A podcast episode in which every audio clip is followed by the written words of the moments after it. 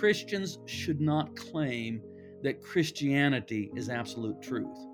That is not our claim. Our claim is that Jesus is the truth, that Jesus is the Logos of God, the Word of God made flesh, and Jesus Christ is truth.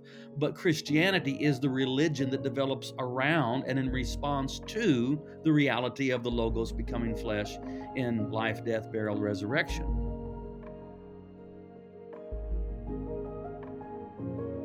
That was Brian Zahnd, and this is the Things Above podcast.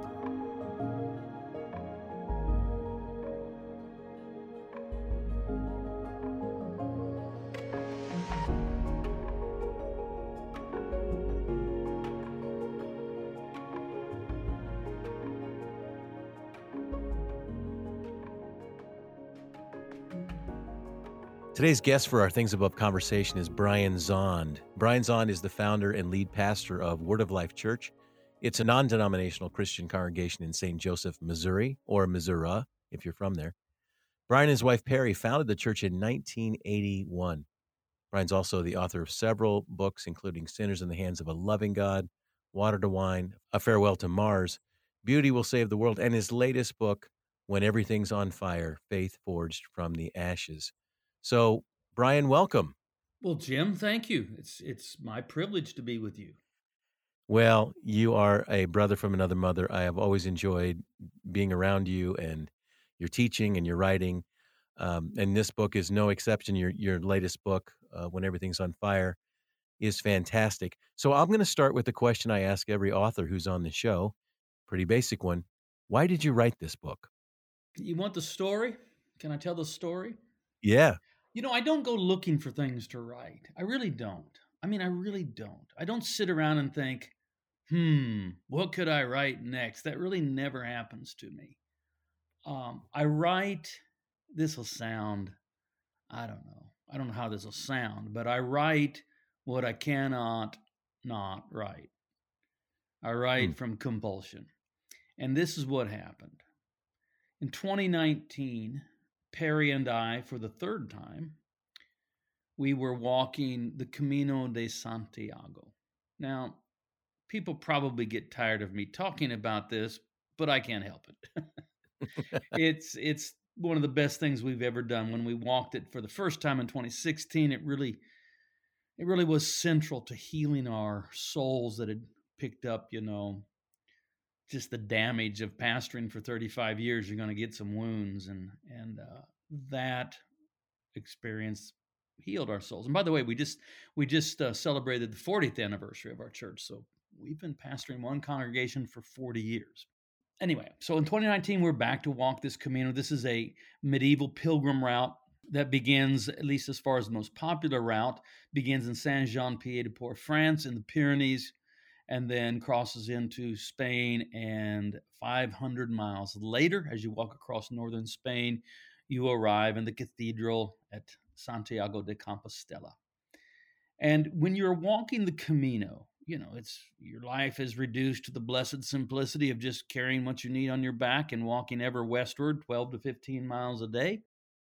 And it gives you a lot of time to think. Plus, the Camino de Santiago is something like a time machine, in the sense that because of the nature of it, you can really sense an earlier epoch, an earlier time. It's not that hard to imagine something of what it was like to walk a religious pilgrimage 1,000 years ago, because you're surrounded by all of these old churches and chapels and monasteries and convents and all of that, and you're encountering it.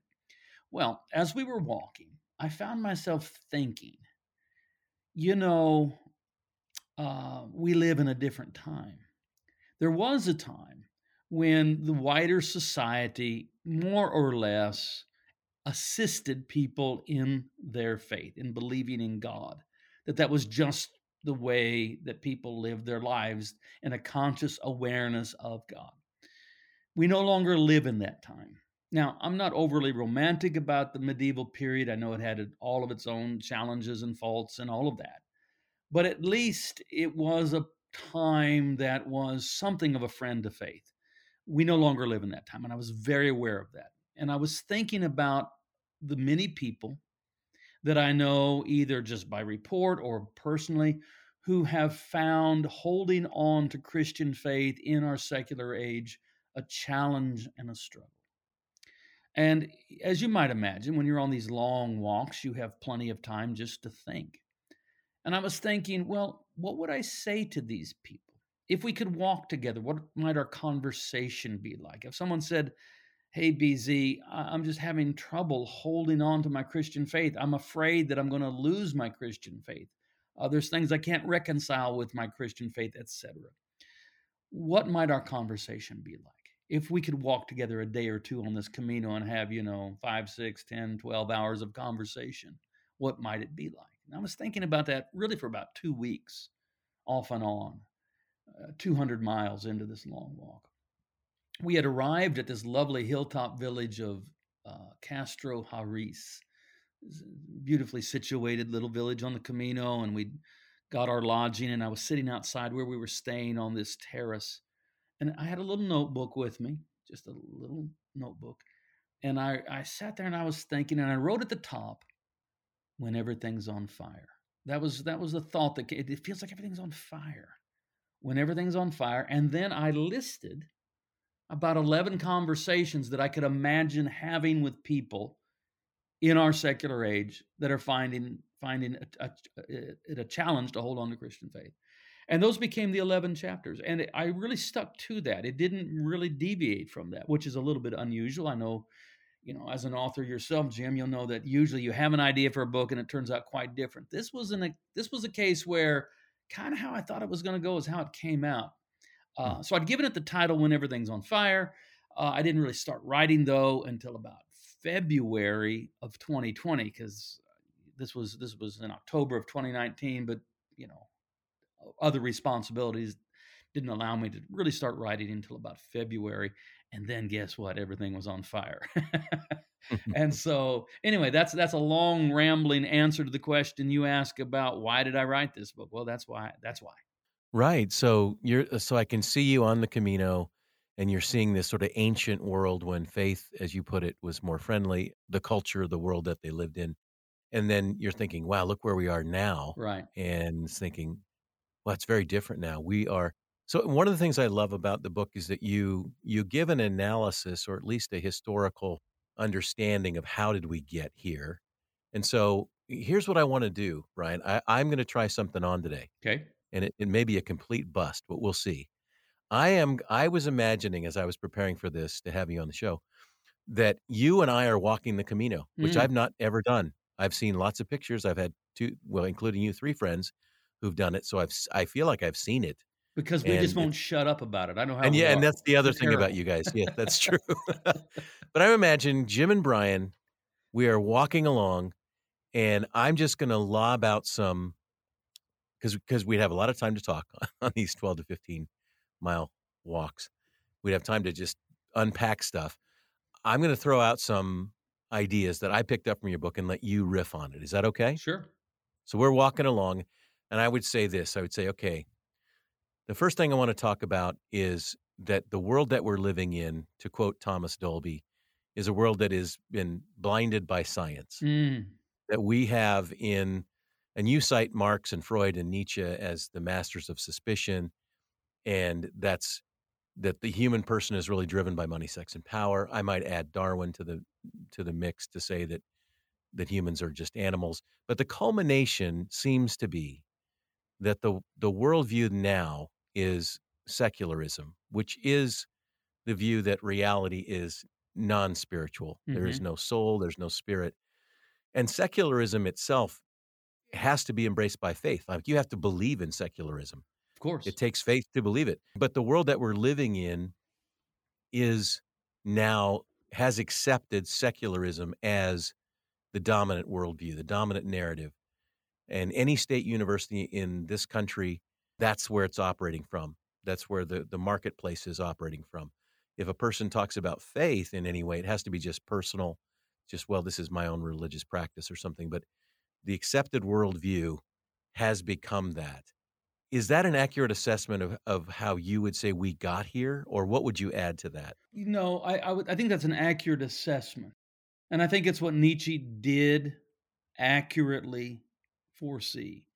But if we have the conversation, if we're just walking and when you bring this up, I would say, yes, the rise of scientism is probably the root culprit to the loss of faith and the rise of secularism. But I just hastily want to add this, that as we have this discussion, I am not casting this in culture war terms.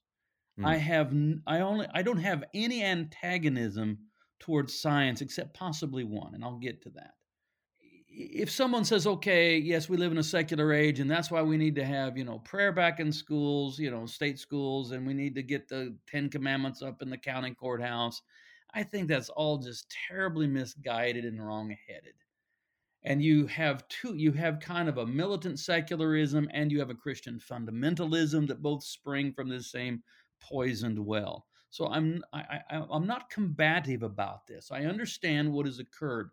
And I tell my congregation, I don't know, some people may think this is a controversial statement from a pastor. I've said it for years now. I say it regularly. I say, I don't know of any major peer-reviewed scientific theory that is any threat to my Christian faith. And so I'm not an antagonist towards science with one exception. And that is when science drifts into the superstition of materialism. And I'm using materialism as a philosophy, logical positivism. That in other words, what we had with the Enlightenment beginning, I date it. This is just me, but I think it's as good a date as any. 1638 in the publication of René Descartes' Discourse on Method, and you have coming from that an idea that the phenomenon of being can be entirely understood through empiricism. That is, through examining what we are able to sense through the five physical senses and the various scientific magnifications of these senses.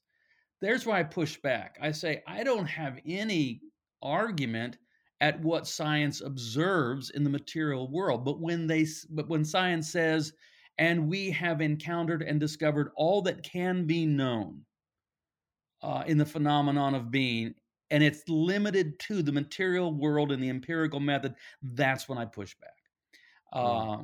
That is a form of atheism that says that God cannot exist and that the spiritual world is unreal. If people are struggling with theodicy, that is the claim that God is all-powerful and all-good and all-knowing, and yet we have the problem of pain and suffering in the world, I understand that. I understand people struggling with forms of agnosticism. I get that. Where there's profound doubt, but I can't regard atheism as anything better than rank superstition. That's just all it is. And so what I'm calling people to do now, I'm rushing ahead here. Maybe I should slow down, but there is an organ for encountering the things of the spirit, and it's generally referred to as the heart.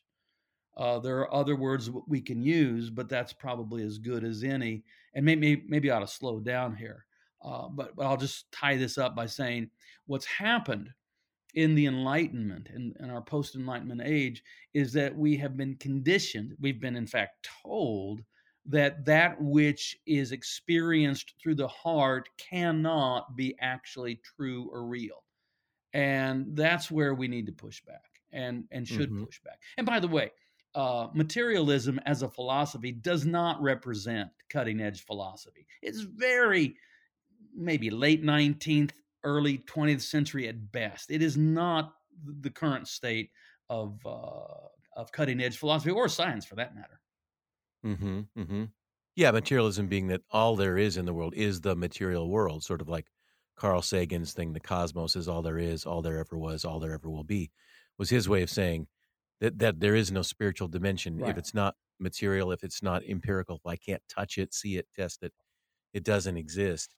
So your analysis of kind of how did we get here with those masters of suspicion and then you add, I think, two important things like what happened in the 20th century with two world wars and genocide beyond belief. And a lot of the things that we thought helped make the universe make sense suddenly didn't. So one way of approaching it. So if my first one was the blinded by science, I'm going to stay with bees here. Since I'm with BZ, I've got killer bees. So you got blinded by science. The next one is that in some sense, and I think the roots of this with historical criticism or higher criticism, one of the results is that the Bible became bunk. Like the Bible in this last 100 years suddenly was also under attack. And you saw this movement to react to that, B.B. Warfield and writing the fundamentals and other people were saying, okay, we got to push back here because the Bible is authoritative. And then they went so far as to say, well, it's inerrant. Like it doesn't even, it's on a human textbook level, it's perfect. So we moved into a whole nother direction that maybe didn't help us or maybe left us with some other issues. How would you critique that Christian response? Yeah, Christian fundamentalism is a wrong-headed reaction to the Enlightenment, where suddenly you are fighting battles that you don't need to fight. If you feel like, well, I have to prove that the Bible is scientifically accurate, you are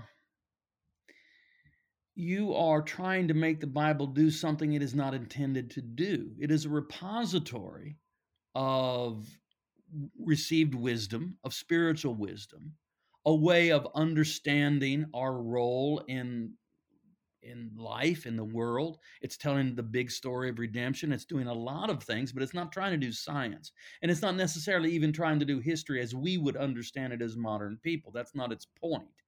And so the Bible can be deeply, profoundly, spiritually true and not necessarily be scientifically or even at times historically accurate, because that's not its task. It doesn't need to be that way. But once we try to make it that way, we fight battles that too often end up all or nothing. So even so, you will see people. I mean, this happens. This is crazy, but this happens. That a certain way of reading the Bible results in them being convinced that the universe itself is 6,000 years old or less. It cannot be 13.8 billion years old, plus or minus 0.04%, which is in fact all the evidence. And so if eventually the reality that the universe is 13.8 billion years old wins the day, then they feel like they have to get rid of the Bible and their Christian faith and everything goes with it. And so we need to allow Scripture to be what it is. It is our canonical text. It's authoritative in one sense, informing Christian faith. But this is a practice of the church and of theology, not of... See, what happens sometimes, Jim, is people make the mistake. This is especially true among Protestants, especially true among a certain strand of Protestantism, that the Bible ends up equaling Christianity. And it's just not the case. The Bible is the canonical text within the Christian religion. But we need to understand that Christianity is a religion, and we need to understand that the Bible is a part of that religion, and keep all of these terms well-defined and not get them all mixed up. For example, this is a little bit off what we were talking about with the Bible, but it's related. Christians should not claim that Christianity is absolute truth. That is not our claim. Our claim is that Jesus is the truth, that Jesus is the Logos of God, the Word of God made flesh, and Jesus Christ is truth. But Christianity is the religion that develops around and in response to the reality of the Logos becoming flesh in life, death, burial, resurrection. We see that there is this particular scientific method that is employed in understanding the world around us, which leads to all kinds of things, including us being able to do a podcast over Zencastr, though we're, hundreds of miles apart. That's all good and fine. It's not much help, though, in understanding God and the meaning of life and things that belong to the spirit. Mm-hmm. Well, what happens, though, once the scientific method is established, then you see Christians sort of nervously scrambling around saying, well, we've got to have something too that we can apply the same methodology to. And we say, okay, we're going to study the Bible like a scientist. And that is not the right approach. We studied the scriptures as theologians. Yeah, there's a place for textual criticism and hermeneutics along those lines, but basically we engage with the with the text as theologians, not as empirical scientists. I don't know if I did a good job responding to this. No, that's excellent. That's excellent. Well, let me share a story that I think illustrates what you're getting at. A couple of years ago, a friend of mine, we were college roommates. He said, "Jim, I need your help on something." I said, "What's up?" He said, "Well, my son is at this really conservative Christian school, and they brought in a speaker who was going to sort of defend the Bible. And he gave this talk, and I listened to the talk. And so he sent me the link about this talk this guy gave. And what this guy proposed is that on Noah's Ark, that Noah had baby dinosaurs." So that's my next B. So I got blinded by science, Bible spunk. But baby dinosaurs, the reason they're baby, because if you had big ones, they'd eat you. So you have to eat. So Noah somehow managed to go capture baby dinosaurs, got them on the ark, because as you said, we have to explain these fossil records. I mean, they're there, but the Bible doesn't talk about dinosaurs. So clearly that's what happened. Yeah, this is Noah just a profound exercise in missing the point. Right? And he was very serious about it, though. This guy was really trying to present his case. I just thought it was fascinating. So this is the problem, though. You'll get some that will be persuaded by this, nonsense. Whatever. But I mean, this isn't a college, you say? No, it was a Christian middle school. Okay, all right. Well, yeah. What happens though is so all right. So you have these Christian middle schoolers that have been taught, there were baby dinosaurs on the ark. Okay, well, it's not that hard to convince a middle schooler of something like that. But what happens when they end up, at KU as a freshman? Mm. And they just suddenly realize how ridiculous and implausible that whole notion is. Then they feel like Christianity has been discredited. No, what's been discredited is a fundamentalist perversion of Christianity. But it gets all tied together so tightly that, look, I see fundamentalist Christians lose their faith but keep their fundamentalism. Do you understand what I'm saying? I mean, yeah. They just swing from one fundamentalism to another. And that's part of the problem with fundamentalism. It allows no room for question and nuance and adjustment, self-critique, growth, expansion. There's no room for any of that. And so when we raise children in a fundamentalist form of the faith, it really becomes an all or nothing proposition. And you're putting a lot on the line. And so either we got to have baby dinosaurs on Noah's Ark, or Christianity is a hoax or something like that. Well, mm-hmm. You're taking quite a risk with little Timmy's faith, because he may hit 19 and decide all of this is just nonsense, this is ridiculous, this is a hoax, I'm not going to have anything to do with Christianity. And these are not theoretical. I'm not speaking out of theory. I'm speaking out of a pastor who has seen this happen to people. Right. Yeah. Yeah. Well, it was fascinating, but I thought that was an example of what the reaction. So you've got culture pushing in one direction. We need to have the Bible as authoritative, but then we push this other direction that it really, as you said, can't live up to, because the text isn't designed to be what we're making it into being. So you got the blinded by science, you got the Bible's bunk, you got baby dinosaurs. My next B, though, and I think it's really at the core of the book. Baby dinosaurs. There needs to be like a rock band. Baby dinosaurs, or at least an album, baby dinosaurs on the ark or something. I'm not going to forget that for a while. No, I don't think you are. It's going to be a regular line for me for a while. It stuck with me too. Obviously, I'm thinking though, they're on the ark for like a year.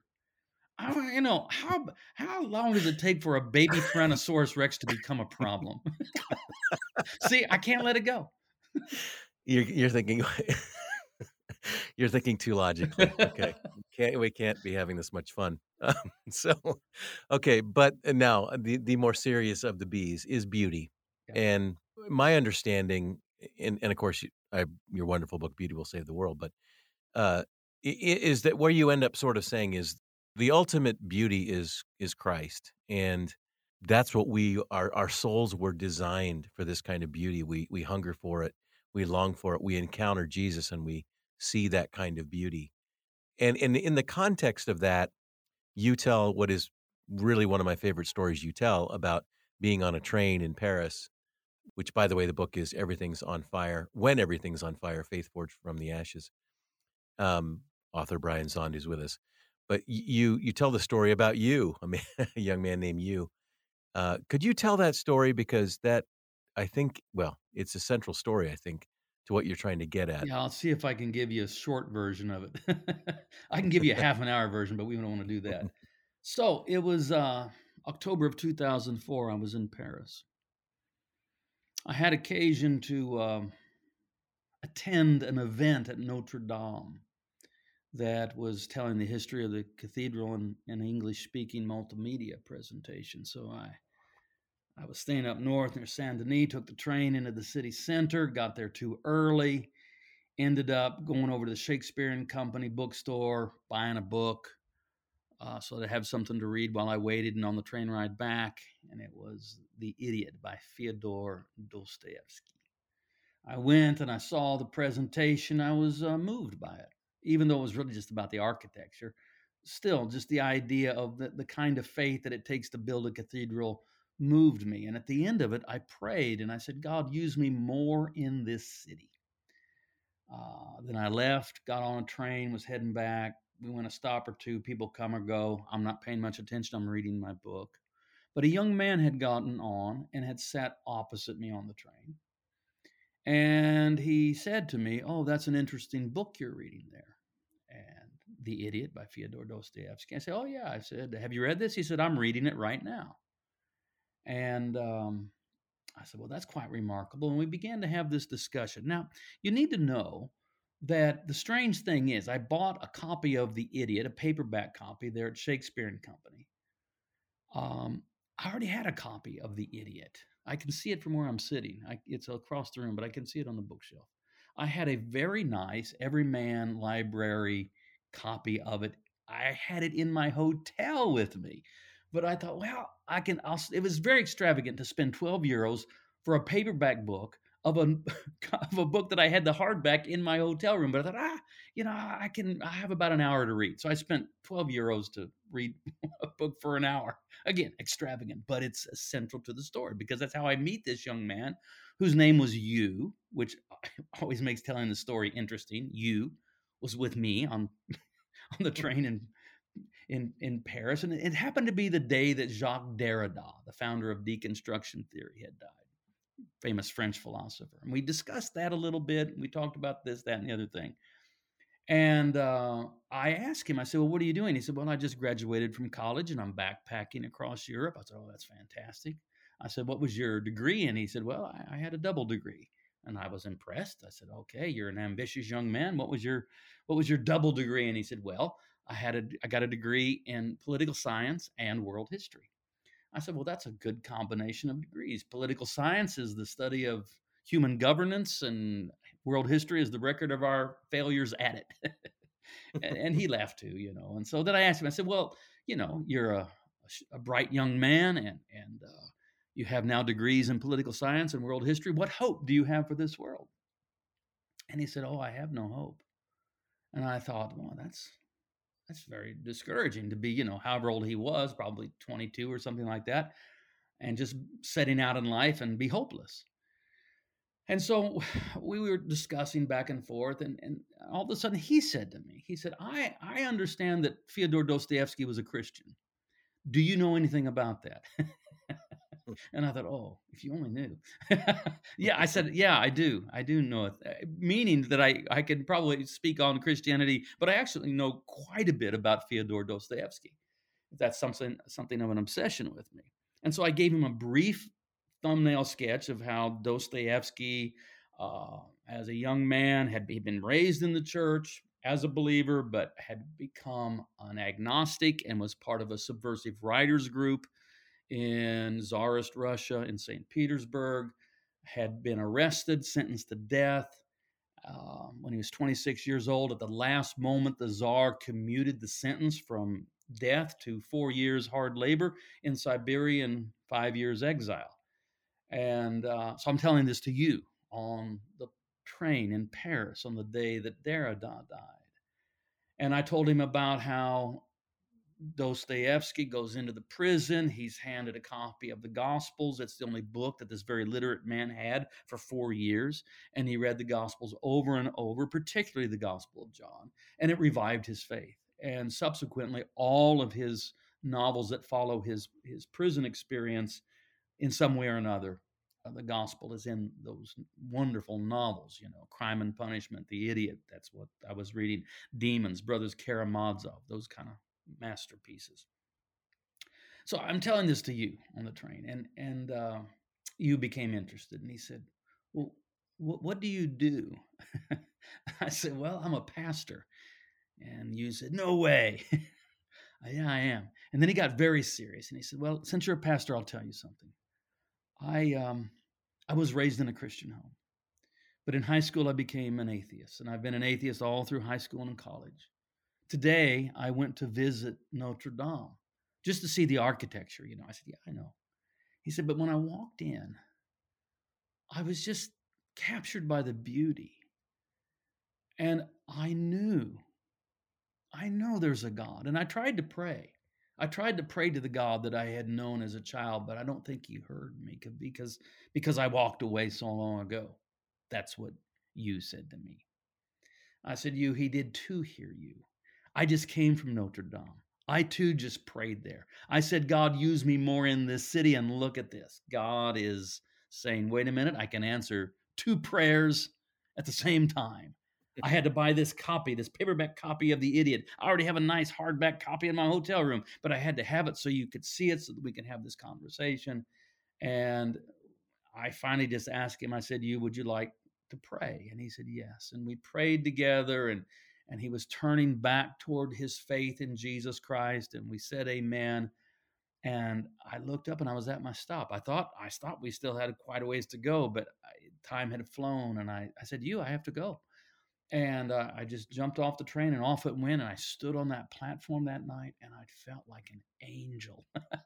I just felt like I'd been sent by God. And people asked me, did you get his email? I said, angels don't ask for email. And so, I've been telling that story since 2004. So going on 18 years. I've told it many times, and if I have the time, I can tell it in a much more compelling fashion, if I take a half an hour to tell it. But I've told it for years. But then April of 2019, something happened that kind of gives a postscript to this story. And it was the Monday of Holy Week, April 15th. We just concluded one of our many, many prayer services that we have during Holy Week at Word of Life Church. And I got an alert on my phone that Notre Dame was on fire. Now, I've been to Paris many times, and this is the honest truth, Jim, that if I can, when I'm in Notre Dame, I will visit Notre Dame every day, if I can. I love it that much. I mean, it just speaks to me, the beauty of it. I'm just drawn to it. And the idea that it was on fire horrified me.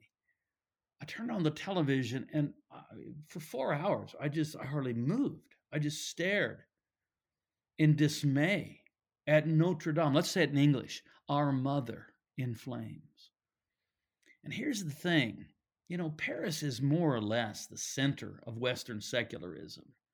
And Parisians, day after day, walking past Notre Dame with shoulder shrugging indifference, is very much a metaphor, a picture of what we mean by secularism. And yet, that isn't what happened in Paris that day. Our Mother is on fire. And no one is shouting, burn it all down, #empty the pews.